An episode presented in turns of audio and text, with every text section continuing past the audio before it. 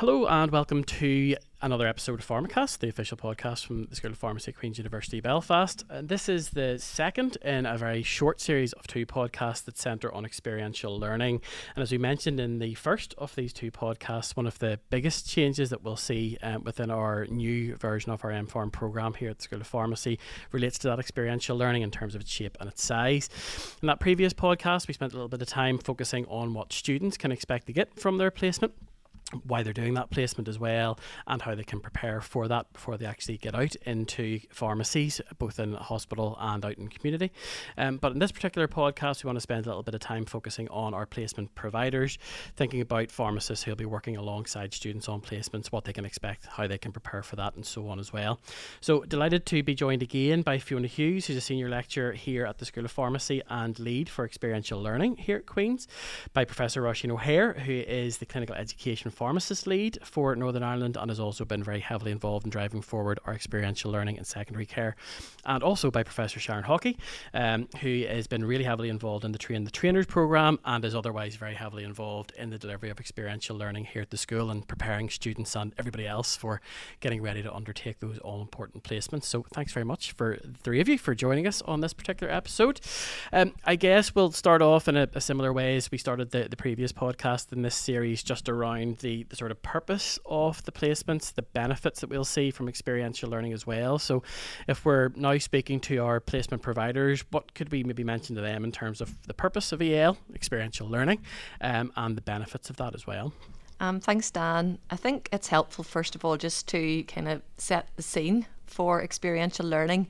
In 2021, the GPHC and the PSNI released updated standards for the education of pharmacists, um, and within that, there's an increased emphasis on the role of experiential learning.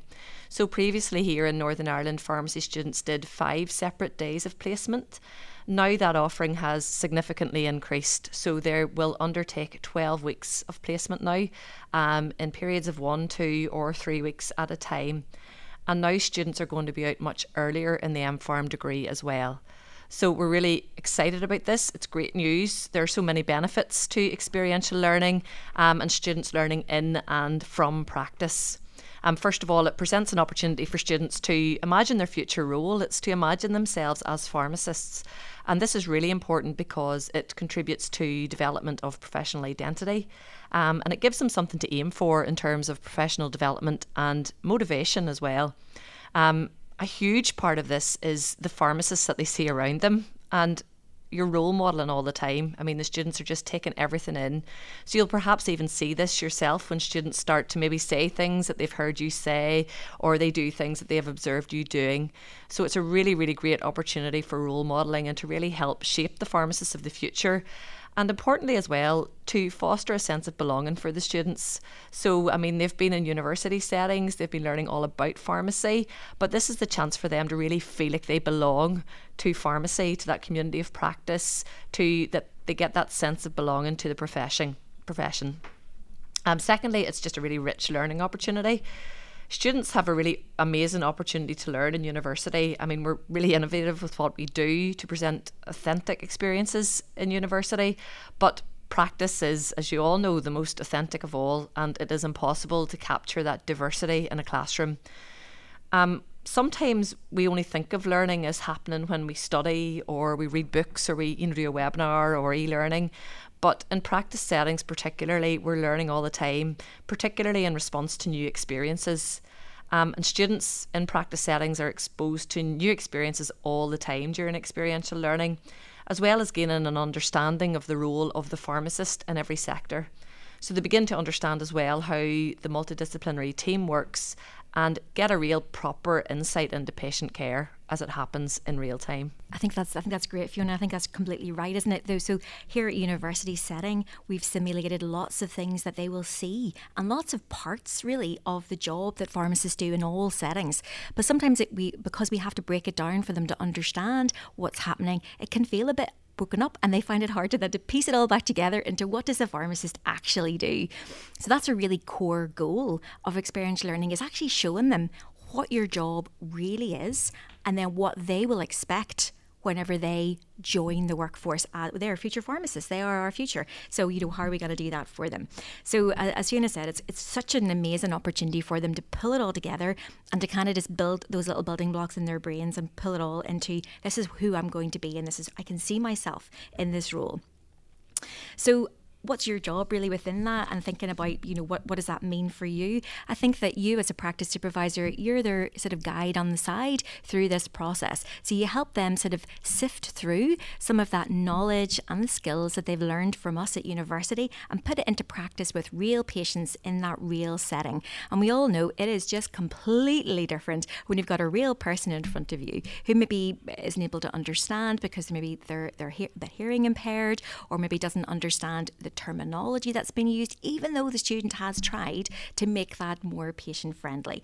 And it's just about thinking about how you can, you know, gently guide the student to a different consultation the next time. So, how to really activate a few of those skills and slowly but surely eke them along towards where they need to be in terms of a, being a, a safe beginner on this journey of becoming a pharmacist.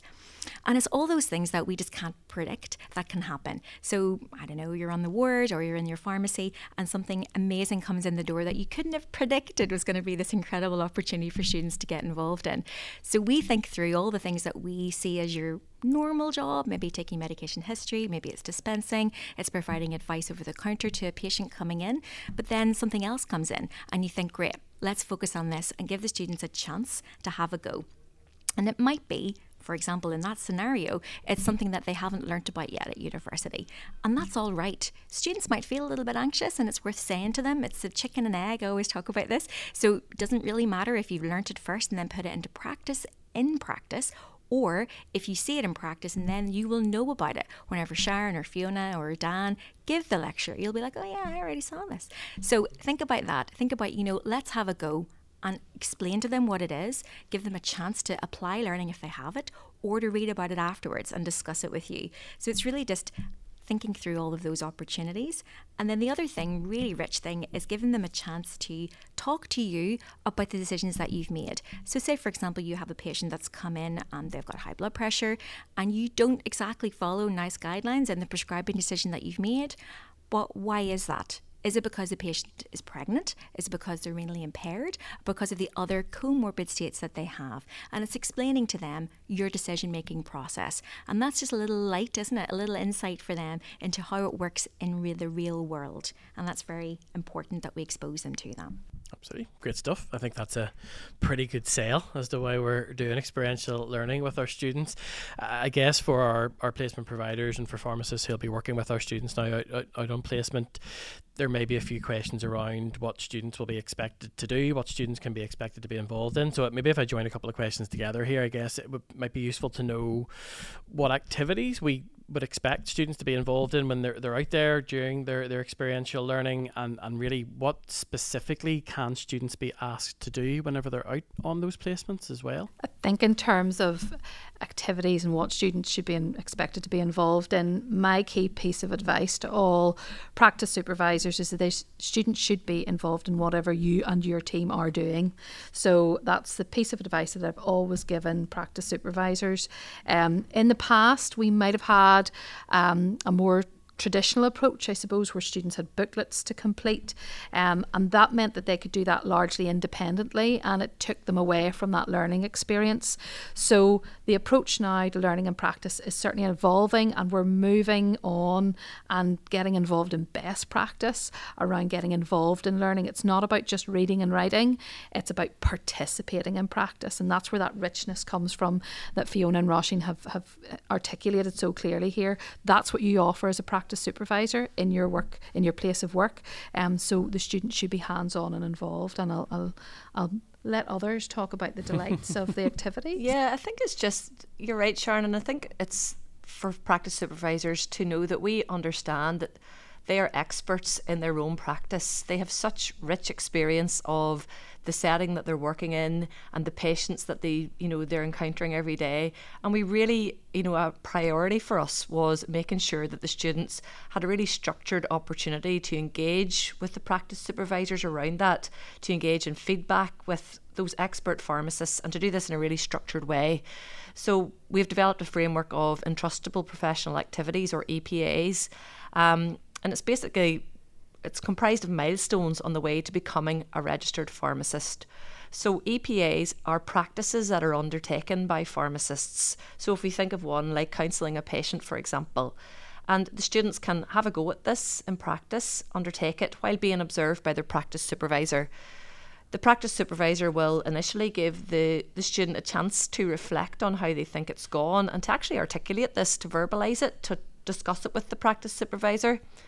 Um, and then this conversation is a really great opportunity for learning for the student because the practice supervisor then reciprocates by saying, Well, this is how I think it went, this is what I saw.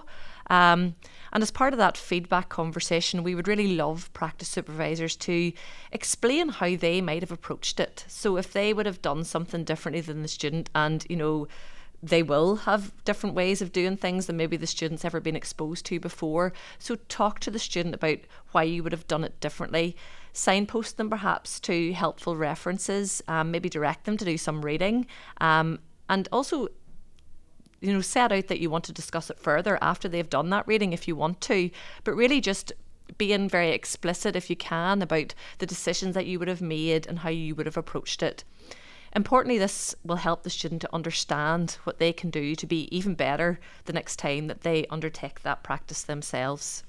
And just to come in there, and I, I completely agree, Fiona, that e- EPAs are, are a really good way of us kind of, you know, breaking down some of the core activities that you're doing within your practice setting. But there are other things that, that are going on. And as Sharon has said already, basically everything that you're doing, we want the student to be involved in and not as much as possible, not just observing, actually getting involved in the normal activities of the workplace. So, whatever that is, if you want them to get a little bit involved in dispensing, that's great. Practicing some skills about talking to, you know, the patients about something completely new. For example, is there a new drug user service in your in your pharmacy? Is that something they can they can get involved in? Or for example in secondary care we might have somebody who's coming for um, a dc conversion. Can they observe that? And importantly talk to you about it afterwards and how that links to their role and how that links to medications that might be used in that setting for example.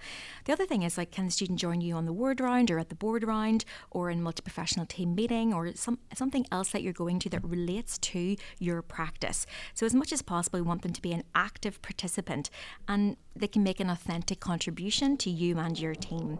So, obviously, we often see in, in my setting in secondary care medical student colleagues taking a medical history and examining patients, and these patients will have already had a medical history taken, but they importantly they need to have another go. And then what they do is they compare what they've done with what's already in the notes, and they can learn then if they've missed something, or importantly, if they've identified something that has not been already recorded. So, these are all really important things, and then they discuss that with their supervisor, and that's what we want to see people having a go and then having a conversation afterwards about what they've learned.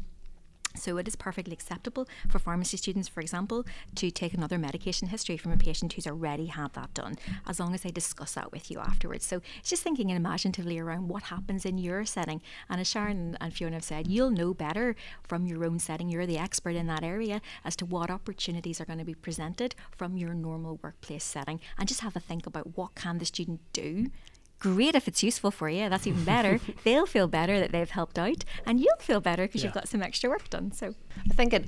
Um, just building on that, actually, it's important as well to know that you're just capitalising on the opportunities that are already there.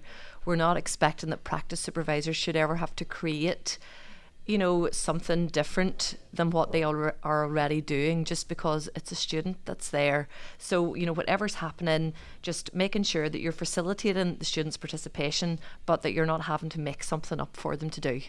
I think that's that that authenticity, I guess, is the kind of underlying theme throughout all of this, and that's really what's the good opportunity for for students when they're out on, on their experiential learning. So that's that's great. I think that would be very feature packed if these guys are out on placement. So I think if I was sitting here as a as a practice supervisor about to meet my, my student for the, the first time, it's great to know what I can expect of the student, but I'll probably be thinking a little bit about what's expected of me um, as a practice supervisor as well. So, would I be able to maybe get you guys to speak a little bit about the main roles of what the practice supervisor would be, what sort of things we would be expecting off them in terms of support and other things they would provide to, to students? First and foremost, they're going to act as a role model for that student. Yeah. That student wants to be a pharmacist, so they're getting to work with you as a pharmacist yeah. in your practice. So, um, as a practice supervisor, that role modelling um, aspect is really, really important to what you're doing. You're being an advocate for that student and um, for the fact that they're learning. So they are building skills and knowledge um, every minute and hour that they're with you. Um, you'll trust them then to try things out. They will have um, been able to simulate lots of these activities in the university setting before they come out to you. So they've got to a certain level. Now they're going to do it with real patients uh, and in real practice. So trust them to try things out. Um, we'll talk about this later, but one of the really key things is to welcome them um, and make sure that that welcome is sincere um, and that you're welcoming them welcoming them to your team that you're working with um, and so they get to feel as if they're part of the team. Mm. They're there for a week or more. Um, so you want them to feel that. Um, and they're doing things rather than just observing. So that will help with that. Um, and basically they're working alongside you. There could be a temptation to pop them into a little room on their own somewhere, reading through protocols or service specs or whatever. Um, that's not what this is about. So they need to be in your environment. Don't pop them off in a separate space. Um, if there's things that you want them to read or look at before you do something else, they can, you know, they can take that home and do it. But they need to feel part of your team, so they need to be with you. So that that role modeling aspect and working with you are, are key parts of this. Yeah, and obviously, you know, from an academic perspective, EPAs are a central aspect. Um, these are the practices where students have a go in a structured way. Um, they reflect with the practice supervisor on how it went. Um, and practice supervisors are given help and advice and opportunities for students to practice before trying again. So basically, watching and deciding what help and direction the student needs to improve, and that will be individual for every single student. So there's not going to be a one size fits all approach to helping the students. Um, but hopefully, by the end of the week, the students should be at a, a safe beginner level for all the EPAs. Um, the students have in the past been very kind of task focused. Um, and, and it is really important that, I suppose, as well as these EPAs, though, they understand that the whole week is full of learning and completion of the EPAs to a satisfactory level doesn't actually signal the end of placement. So just because they've kind of got on well and those are done, that that's not the end of it. There's still so much going on around them that's really important part of learning. Um, so the EPAs represent kind of all pharmacist practices as well. So just drawn on what I mentioned already, you shouldn't have to create scenarios. So, for example, counsel on a patient can be on an over the counter medicine, a prescribed medicine, a new medicine within the context of a query or a service. Um, a patient centred calculation can be in the context of a dose check or a clinical check or a prescribing activity. So it's really you can see that there are lots of different ways that you know the EPAs can be pitched um, but a really central part, as I, I keep emphasising, is just that feedback conversation with the student because there's so much potential for learn post learning and signposting there, Dan. And that fits into how you structure your week and then how the student feels welcomed. Yeah. So if you know that you have, um, the student will know that they have EPAs to undertake whilst they're with you. Um, it's how you structure that, and part of that is that first impression whenever they walk in through the door. um, so know their name, um, welcome them. Um, really, really simple things make such a huge impression on um, all learners, all trainees. So that welcoming aspect, and then carving out um, sort of areas in that week where you're going to start to do activities and have not, it's not going to take the whole week to do those activities, but you want to then identify places in that working week where you're going to sit down. Students may be going to be observed doing something, and you have time then to give them feedback. Um, so you work that in and around when you know at times are busy in that in, in the business that you're in, uh, in the placement and provider that you're in. Make sure you structure that with the student. Set your expectations, um, and you know plan that all in, and that will f- make that student feel part of that placement and part of your of your workplace. Um, I think sometimes practice supervisors are worried that they're going to have to teach uh, in the traditional sense, lots of information and yeah. knowledge. That's that'll be covered at the uni side, or as Roisin has mentioned before, the chicken and egg thing. If they don't know, they can go off and look things up. You can signpost in that. That's brilliant to do that. You're not expected to teach in that traditional sense and just passing over information. It's all about the experience. Um, so we really want students to go off and do whatever reading you suggest and discuss it with you later. But once you have that carved out, that week carved out, or two weeks carved out with the student, it, will really help with those first impressions and, and set them up for a, a great experience with you. Absolutely. Um, so I think that will hopefully help folks in terms of uh, particularly those first few moments of getting people settled in and getting that placement off to a successful start, which then leads on to a successful placement, which is good. Um, just to touch on something that you'd mentioned towards the end of what you were you were saying there, Sharon, and, and something that Roisin had mentioned earlier on, and we were chatting a little bit about this before we pressed record too, is that you've obviously worked with placement um, supervisors and practice supervisors a lot in, in the past, and the question that comes up time and time again is, well, how do I know what a student knows at this point in time, and what don't they know, and how might that affect things? I, I guess maybe what sort of advice would you give to our, our placement and practice supervisors around that and the knowledge that students might have? Yeah, um, Dan, I think, I mean, we can certainly inform anyone of the whole curriculum and what students have been taught, but this doesn't always mean that they they know it or mm-hmm. that they all know it in the same way. Yeah. They all interpret things. We all interpret things differently when when we learn it or we're exposed to something.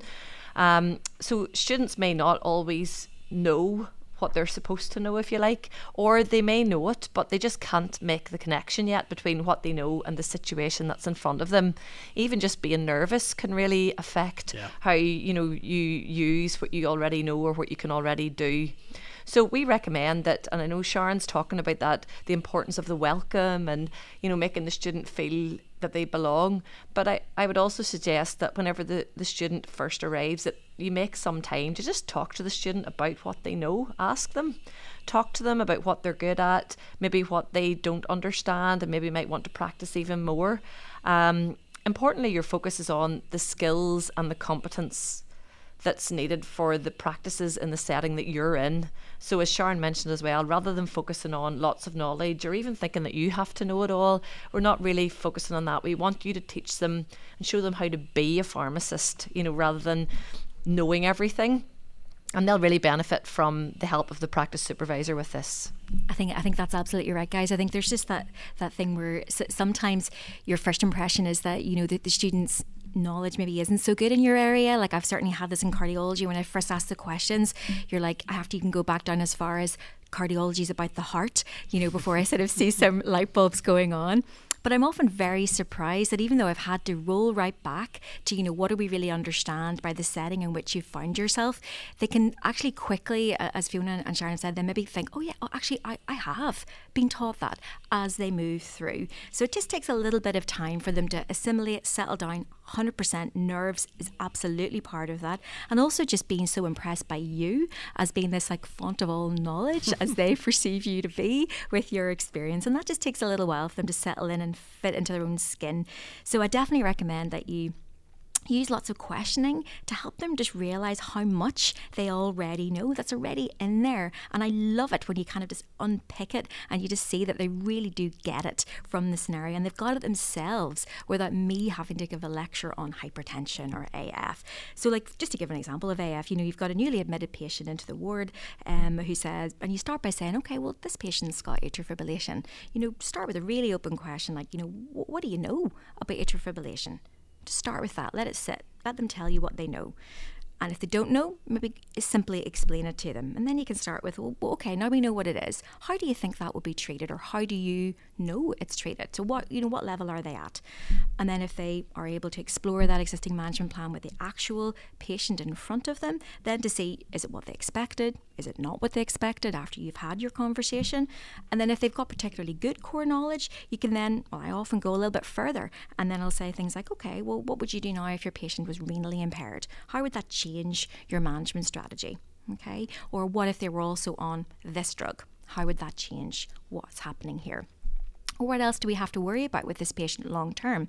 What is your job as a pharmacist in terms of ensuring this patient is safely managed in this condition? So, what additional tests have to happen long term? And then, how would you explore that with your patient? So, I think that's really important as a supervisor is pulling apart some of their knowledge and uh, making them critically think through what's happening with their patient and also that your job is all part of that it's all part of the understanding and management of their patient over the long term not just that short term interaction Great stuff. I think we're doing well to pull together quite a nice toolkit here for our um, our practice supervisors when everyone is out on placement we know pharmacists well. Um, we know that pharmacists and, and practice supervisors who will be listening to this will say, that's great, I'll be able to do all of this hopefully out, uh, out when placements are happening. But what about that sort of preparation aspect. What could I do to be ready for my students arriving? Would any of you have any advice that we could pass on to those practice supervisors in terms of what they might be able to do before we get started with the placements? Yeah, well, I think listening to this podcast is a really good start. yep. um, it has, ourselves. though, hopefully set the scene yeah. um, and really set out what it is that we're hoping to achieve with the experiential learning.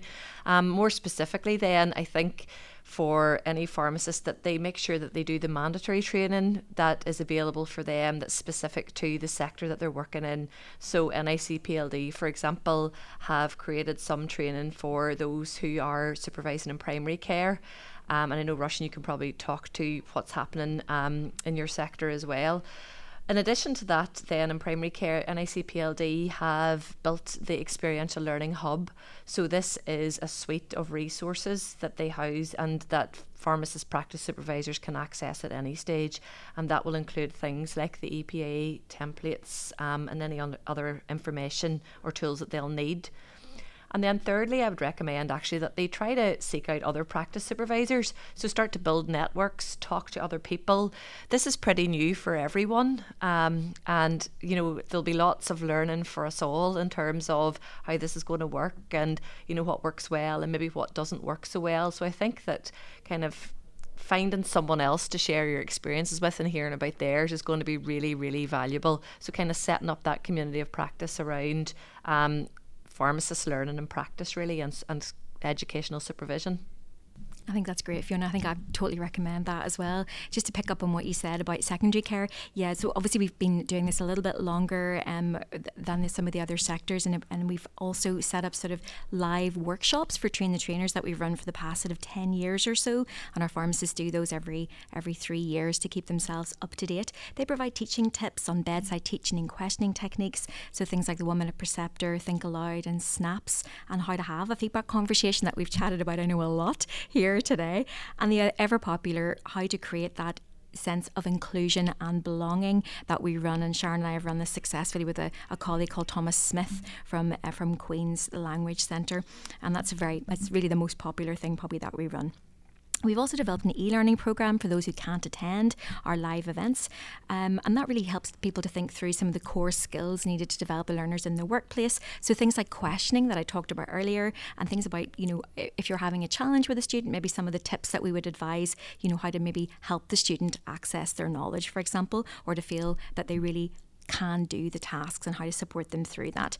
We also, prior to every placement, run specific briefing sessions. So, for those of you in secondary care, I'd really advise that you attend those. They are about the placement that's about to happen. So, for example, third year coming up in this semester, specifically what EPAs, and also we go through a little bit about what's expected of the, the student and also you as a practice supervisor at those at those sessions.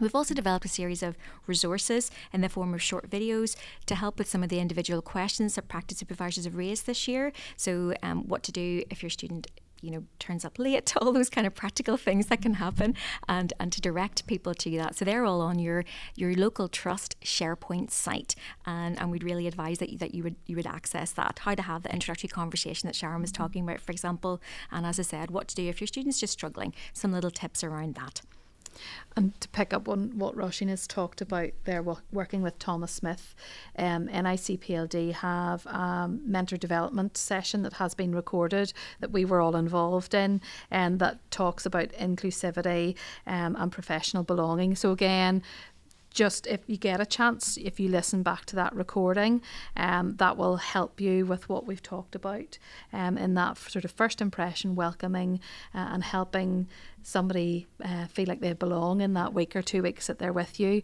Um, I always say put yourself in the, the shoes of the student and they're walking into your workplace. They may never have been in that town or village or city before um, and they're trying to find their feet.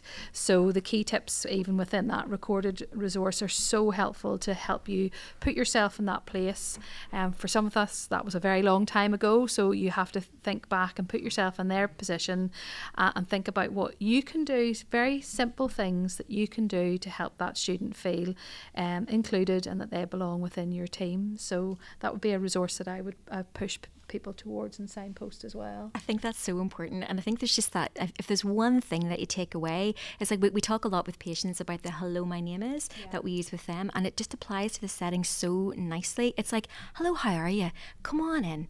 And if you've forgotten their name, quickly glance at it or ask them again. Just remind me of your name. But hopefully you know their name. Say, come on in, Roisin, come on in and grab a seat. And you're so welcome. I've been really looking forward to you coming. Let's sit down and have a chat about what you're going to do this week and how you're feeling.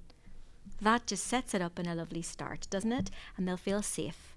And that's yeah. how we learn best. Yeah. Great stuff very practical to very complex advice that will hopefully help us to deliver some really successful placements. I think at that point, it's really just all that's left for me is to say thanks very much, to the three of you, for the information that you've provided. Hopefully, all of our practice supervisors who have listened to this will have found it very useful.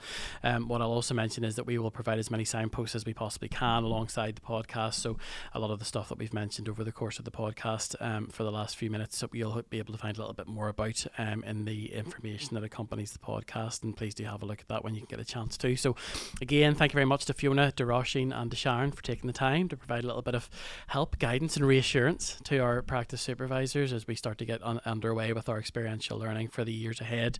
Thanks very much to you for listening as well, and, and we'll hope to, to speak to you again soon on the next episode of the podcast. So, thanks very much for now. Thanks, thanks, thanks very much, Dan.